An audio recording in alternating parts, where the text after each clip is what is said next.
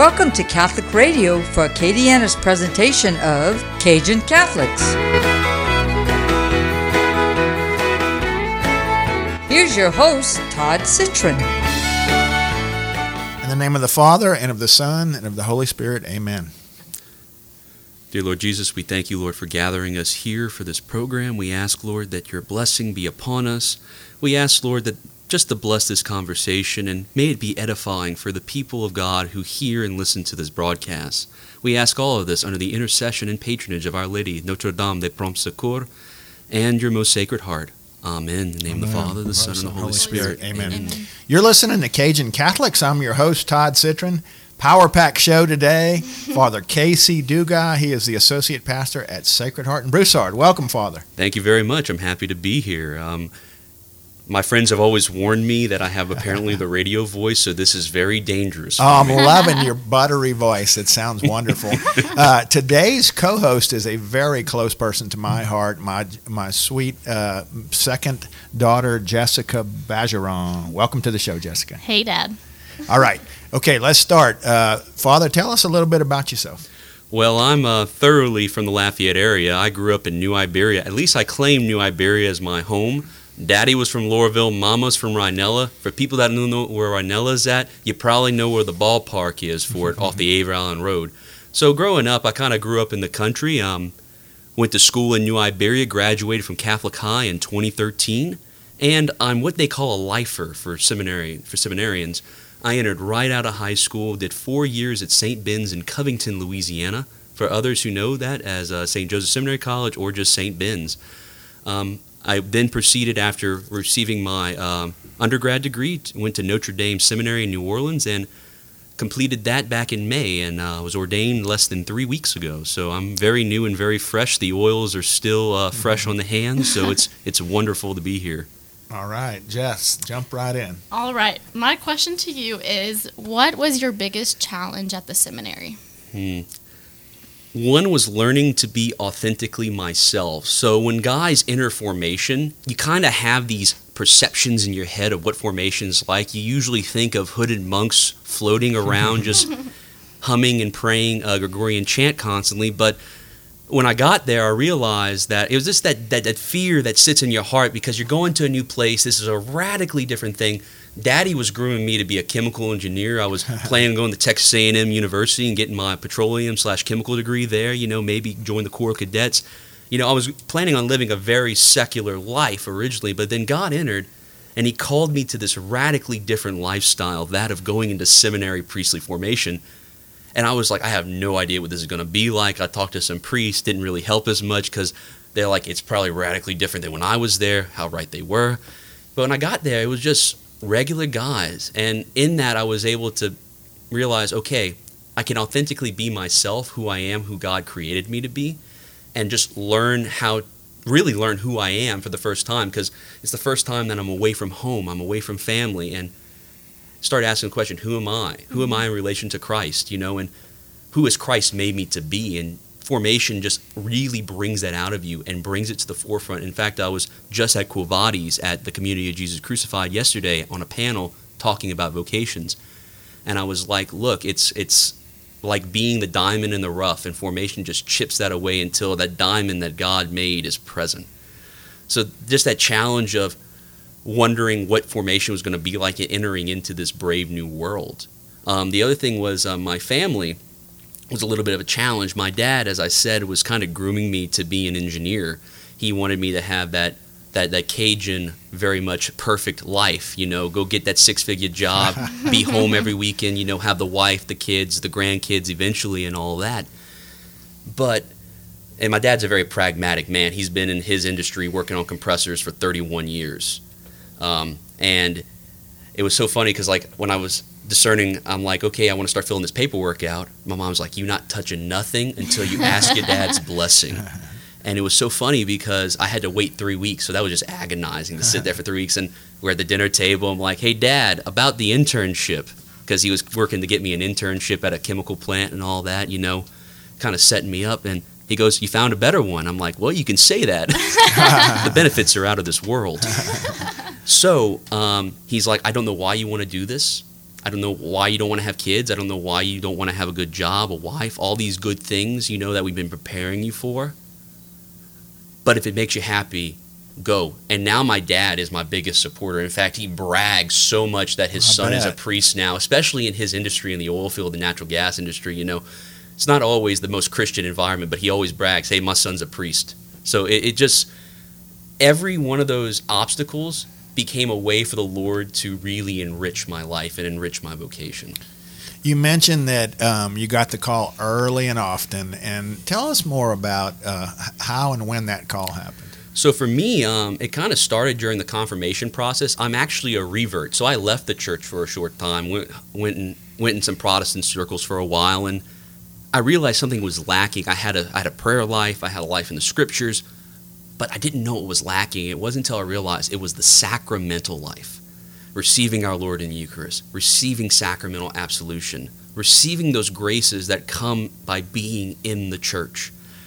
And so during the confirmation process, when I came back, and I can thank Monsignor Dickie Green for allowing me to hop into a confirmation class late, even though I didn't have CCD the two years before. But he's like, you'll pick it up along the way, how right he was. I think he saw an inkling of a vocation and he didn't want to kill it. Hmm. So once I entered confirmation, the teacher started saying, Have you thought about the priesthood? Have you thought about the priesthood? Every little mama was going, Have you thought about the priesthood to me? And I'm like, No, no, I batted off the Marine Corps recruiters. I'm doing fine. and then it was um, at Abbey Youth Fest, in fact, at St. Ben's. Uh, they had the vocation call going on, and I just felt this heaviness, like I had like these heavy spinning chains on my chest, just really weighing me down. And I'm like, I'm, I'm fighting and arguing, I'm wrestling with the Lord in prayer. I'm like, Lord, I want to serve you. He's like, I want you. Mm-hmm. I'm like, You got me, Lord. He's like, No, no, I don't have all of you. Mm-hmm. I want all of you. And it was, I said, Fine, Lord, I'll go and be your priest. And when I said that, it was like the chains just fell from me. And I oh, felt Wow. peace and crystal clarity of vision in my own life. And then I turned to my pastor, Father Greg Cormier, and I go, Father, Father, I think I'm called to be a priest. He goes, That's nice. Come back to me in six months. He was like, pretty much telling me, let the fervor die down. See if this is a legitimate thing and not just emotionalism. But if this is a legitimate urging of the spirit, you know, we're supposed to test the spirit to see if this is what God is calling us to. I came back in four. And when I did that, it was like my face was set like flint, as it says in Scripture, and I was on the long haul track for formation. Wow. Well, on that topic of discernment, um, Mhm. I'm a mom of two boys, and I think I've been praying for the vocations since before they were born, um, just that they would answer that call, whatever that may be. What advice, on top of prayer, do you have for young parents to encourage all vocations to their kids? let them experience the vocations of others. You know, like they're going to see your vocation as a mother, as a wife. Mm-hmm. You know, they're going to see that vocation to marriage in the lay state. And you know, you're the, you're the first educators in the home. You're the primary educators of the faith. So like allowing them to see your marriage be good, be healthy, be holy. But also allowing them to see the marriage of others, allowing them to see their grandparents' marriage, allowing them to see their uncles and aunts, you know, their cousins, um, the extended family in the church, that they can see this is the normal way that life is supposed to be, the sacramental life, especially with that of marriage, in regards to that of holy orders and religious life, exposing them, allowing them to encounter your local priest. You know, there's a lot of hesitancy, especially of recent years, about, you know, how do we encounter the priest and, you know, distancing and all that. But just allowing them to, like, see that, you know, the priest is part of the family. The priest is woven into our culture. You know, I'm very big on preservation of the Cajun culture in every way I There's can my man. every way I can. You know, Lâche pas, hold on tight. And you know, for me, to be authentically Cajun is to be authentically Catholic. And I can remember growing up hearing stories about how Mons- uh, how Father Wilson J. Mott would go to my grandmother's house, my great grandmother's house, every Sunday for lunch. You know, the priest was there. So, if you want your kids to be open, invite the priest into the home. You know, invite him to come do a house blessing. You know, these these just good things that allow them to have a very positive experience of those in the clerical and religious state. So you'll be over for dinner tonight. if you're what- cooking, I'll be over for dinner. Look, I can manger and throw down. I'm good. Uh, so, Father, who who ins- who has inspired you? You mentioned uh, a, a priest, but uh, in your family, and you, I know you got some great Cajun Catholics in your family. But who has inspired you? Definitely my grandparents. My grandfather, uh, Ronald D'Artes, and my grandmother, Mary D'Artes, that's my maternal grandparents. Um, just seeing them living out the faith in a way that is life giving. My grandfather's a Knights of Columbus. In fact, when I turned 18 years old, he put a hand on my shoulder and was like, "You becoming a knight?" uh, it's this is this Wednesday uh, for the enrollment in the Knights of Columbus, and I'm like, "Okay, yep, Paul, I'll go do that." and it, it just been it's you know just seeing that and my grandmother, you know, seeing her with praying. She uh, was part of the charismatic renewal back in the 70s and 80s. She was part of the good old prayer groups that was existed for a while, and that I think produced a lot of vocations. A lot of the vocations I think and of recent years in our diocese can be traced back to a lot of grandparents and parents and great grandparents praying for vocations, native vocations, from those prayer groups. For sure. So I'm taking a, um, a class this summer on um, renewal, reform, and the lay faithful at the Mhm. Augustine Institute. And we're learning about how the lay can uh, reform the church and Mhm. how just how the church reacted to the pandemic, how Mhm. a lot of priests were considered non-essential services Mhm. and things like that. What advice do you have for the laity to just help uh, the reformation of the church? One is authentically live out your vocation. You are called to go out and consecrate the world. There's a great book by Fagerberg called uh, Consecrating the World. Uh, I recommend picking it up um, for those who may be a little more theologically astute and that are in this, particularly like you as a student. And he talks about how the vocation of the laity is to receive from the patrimony of the church, to receive the sacraments, to receive the graces, for us as clergy to be shepherds, to empower them, to then go out into those places where they, their workplaces, their families, their homes, everywhere they encounter people, and be that light of Christ, to bring Christ. In fact, Lumen Gentium 31 talks about how the unique aspect of the vocation laity is that they are in the world, but they are not of it. And again, they, they bring Christ in those places that I cannot go. For those times during the pandemic, pandemic when, as a cleric, I was not considered essential, mm-hmm. and I wasn't allowed in the hospital and I, to bring communion to the sick and the dying, which is one of the last. We call it the last rite because that is a right for them to receive the sacraments before they die, to have a good, holy death. You know, there was nurses that were going in there and praying with people. You know, they were bringing Christ when the services and those in authorities that be would not allow us to go in. Mm-hmm. So, you know, y'all were picking up the slack when they wouldn't allow us to. Mm-hmm. So that's y'all role is to really be that light of Christ in the unique way you can as a layperson. You want to remind our listeners you're listening to the Cajun Catholics. Today's guest is Father Casey Dugas. He is the associate pastor in Broussard at Sacred Heart, and uh, he's been plagued with being the associate pastor with Father Mike Delcom. God bless him for that. Uh, going to be a tough job, I know. Uh, we love Father Mike. He was a recent guest on the show with Father Mark Toops, and uh, and uh, Father Casey, you from New Iberia, and you uh, just really, uh, I, I can tell, have a love for the Lord, but also I feel like you have a little bit of an academic side to you. Uh, seems like you enjoy probably reading a lot, uh, but I would say this. So I'm reading Anne Catherine, Anne Catherine Emmerich, uh, um, a, a book that someone put on my heart. I don't know how, and it's I, after reading two chapters of how devout this this little girl was, how she wanted to feel the large passion through the crucifixion and through the crowning of thorns. It, it has humbled me beyond words. Uh, I feel so. I'm embarrassed of the life I lead after reading this, but. Give us, for those who aren't academics, something maybe you're into right now that, that you that has touched you. Well, right now I'm actually reading uh, Trent Horn's "Why Be Catholic." Um, you know, it's always good to go back and refresh on those basics. And you know, it, it's kind of helpful for me because coming from a heavily academic setting, seminary formation is heavily academic. In fact, I still put footnotes sometimes in my homilies out of habit. so, just being able to go back to the basics and being able to give the faith in a way that is palatable, that is able to be gnawed on by the faithful. You know, for me, that's why like I love Trent Horn, some of his work, because it takes the faith and boils it down. I'm a big proponent of I love the Baltimore Catechism because it's a very easy way of like quick question and answer. But it's not just a quick question and answer, it's an answer that I can gnaw on for a while. You can break that apart. Um, so that's kind of where I'm also reading. You know, just I just I love good catechetics. So like any type of way that I can, I, I have a heart and passion for teaching.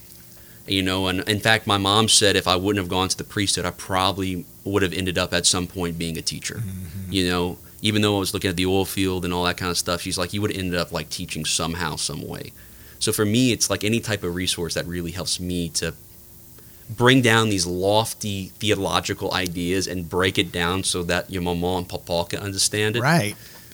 Because you know it is. I, I've had guests on the show that are academics, and and it's it's it's heavy, thick reading, Mhm. and but this is so much. And as as Cajun Catholics, we desire more, but at the same time, I think we're sort of simple minded. That's not an insult. I'm, I'm the most simple minded person I know, uh, but we need it to be broken down a little bit, you know, uh, so so we can gnaw on it.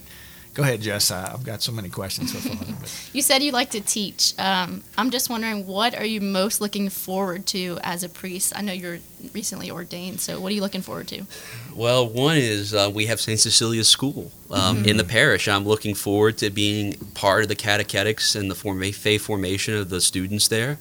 Um, Father Delcom's already kind of tuning me into some of the um, teaching um, series we're going to be doing. So, like the fact of, that I can take all this rich resources. That's because the thing with seminary is seminary doesn't teach you everything. What seminary teaches you is where to go to find the answers. That, that, that that's what a good academic education should teach you. Not that you know everything, but that you know where to go to find it.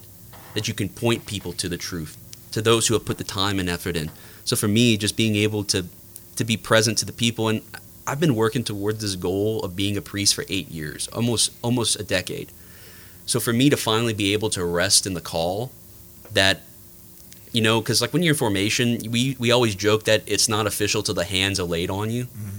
You know, until the bishop lays his hands on you to ordain you, and it was just so powerful to be able to to rest in that call, and now I'm able to actualize all those. And in fact, I was telling the guys last night. I said, you know, I had these perceptions of what the priesthood was going to be like, and the Lord took that. He says, "Here, let me take that from you." He tossed it. He said, "Let me give you something better."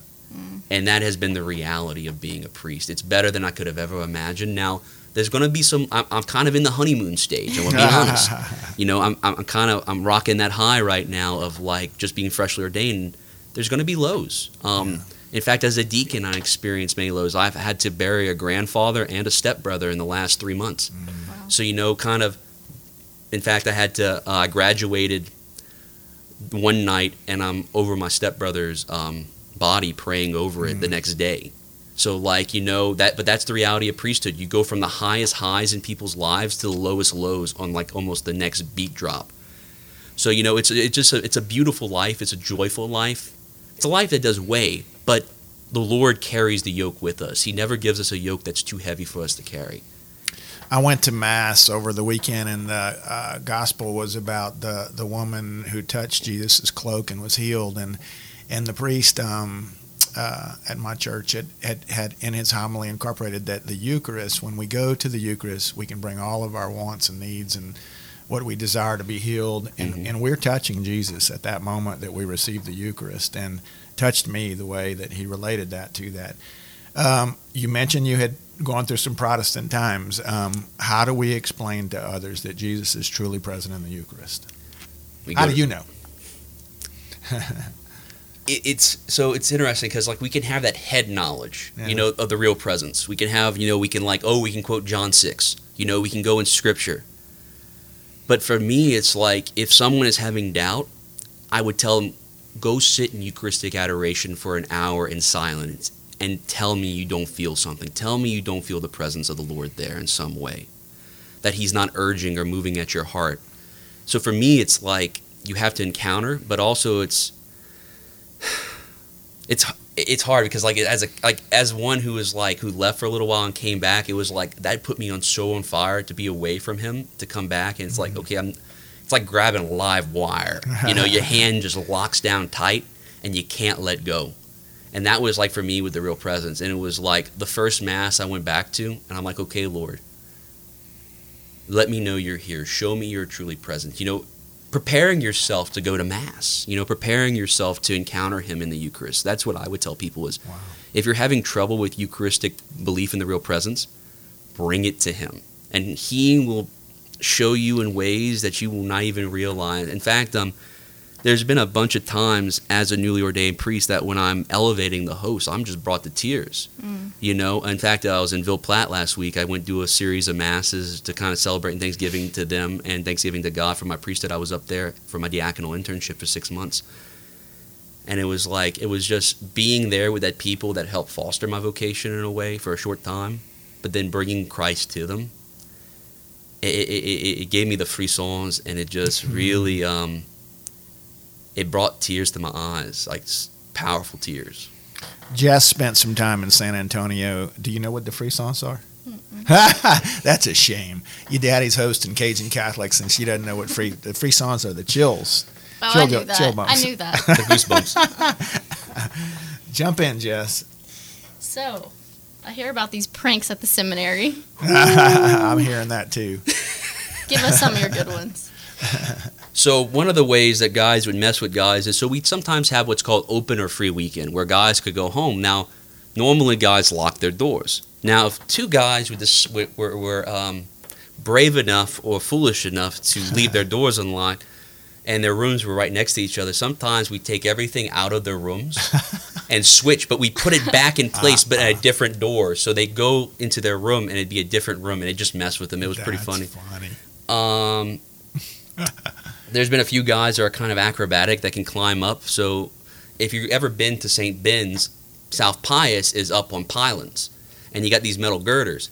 There's a few guys that are talented athletically that can climb up those, and there's been a few times where um, you're at your desk really focused, and all of a sudden someone's knocking on your window, and it frightens the heck out of you because we're, we're, we're a story off the ground. Nobody's supposed to be there.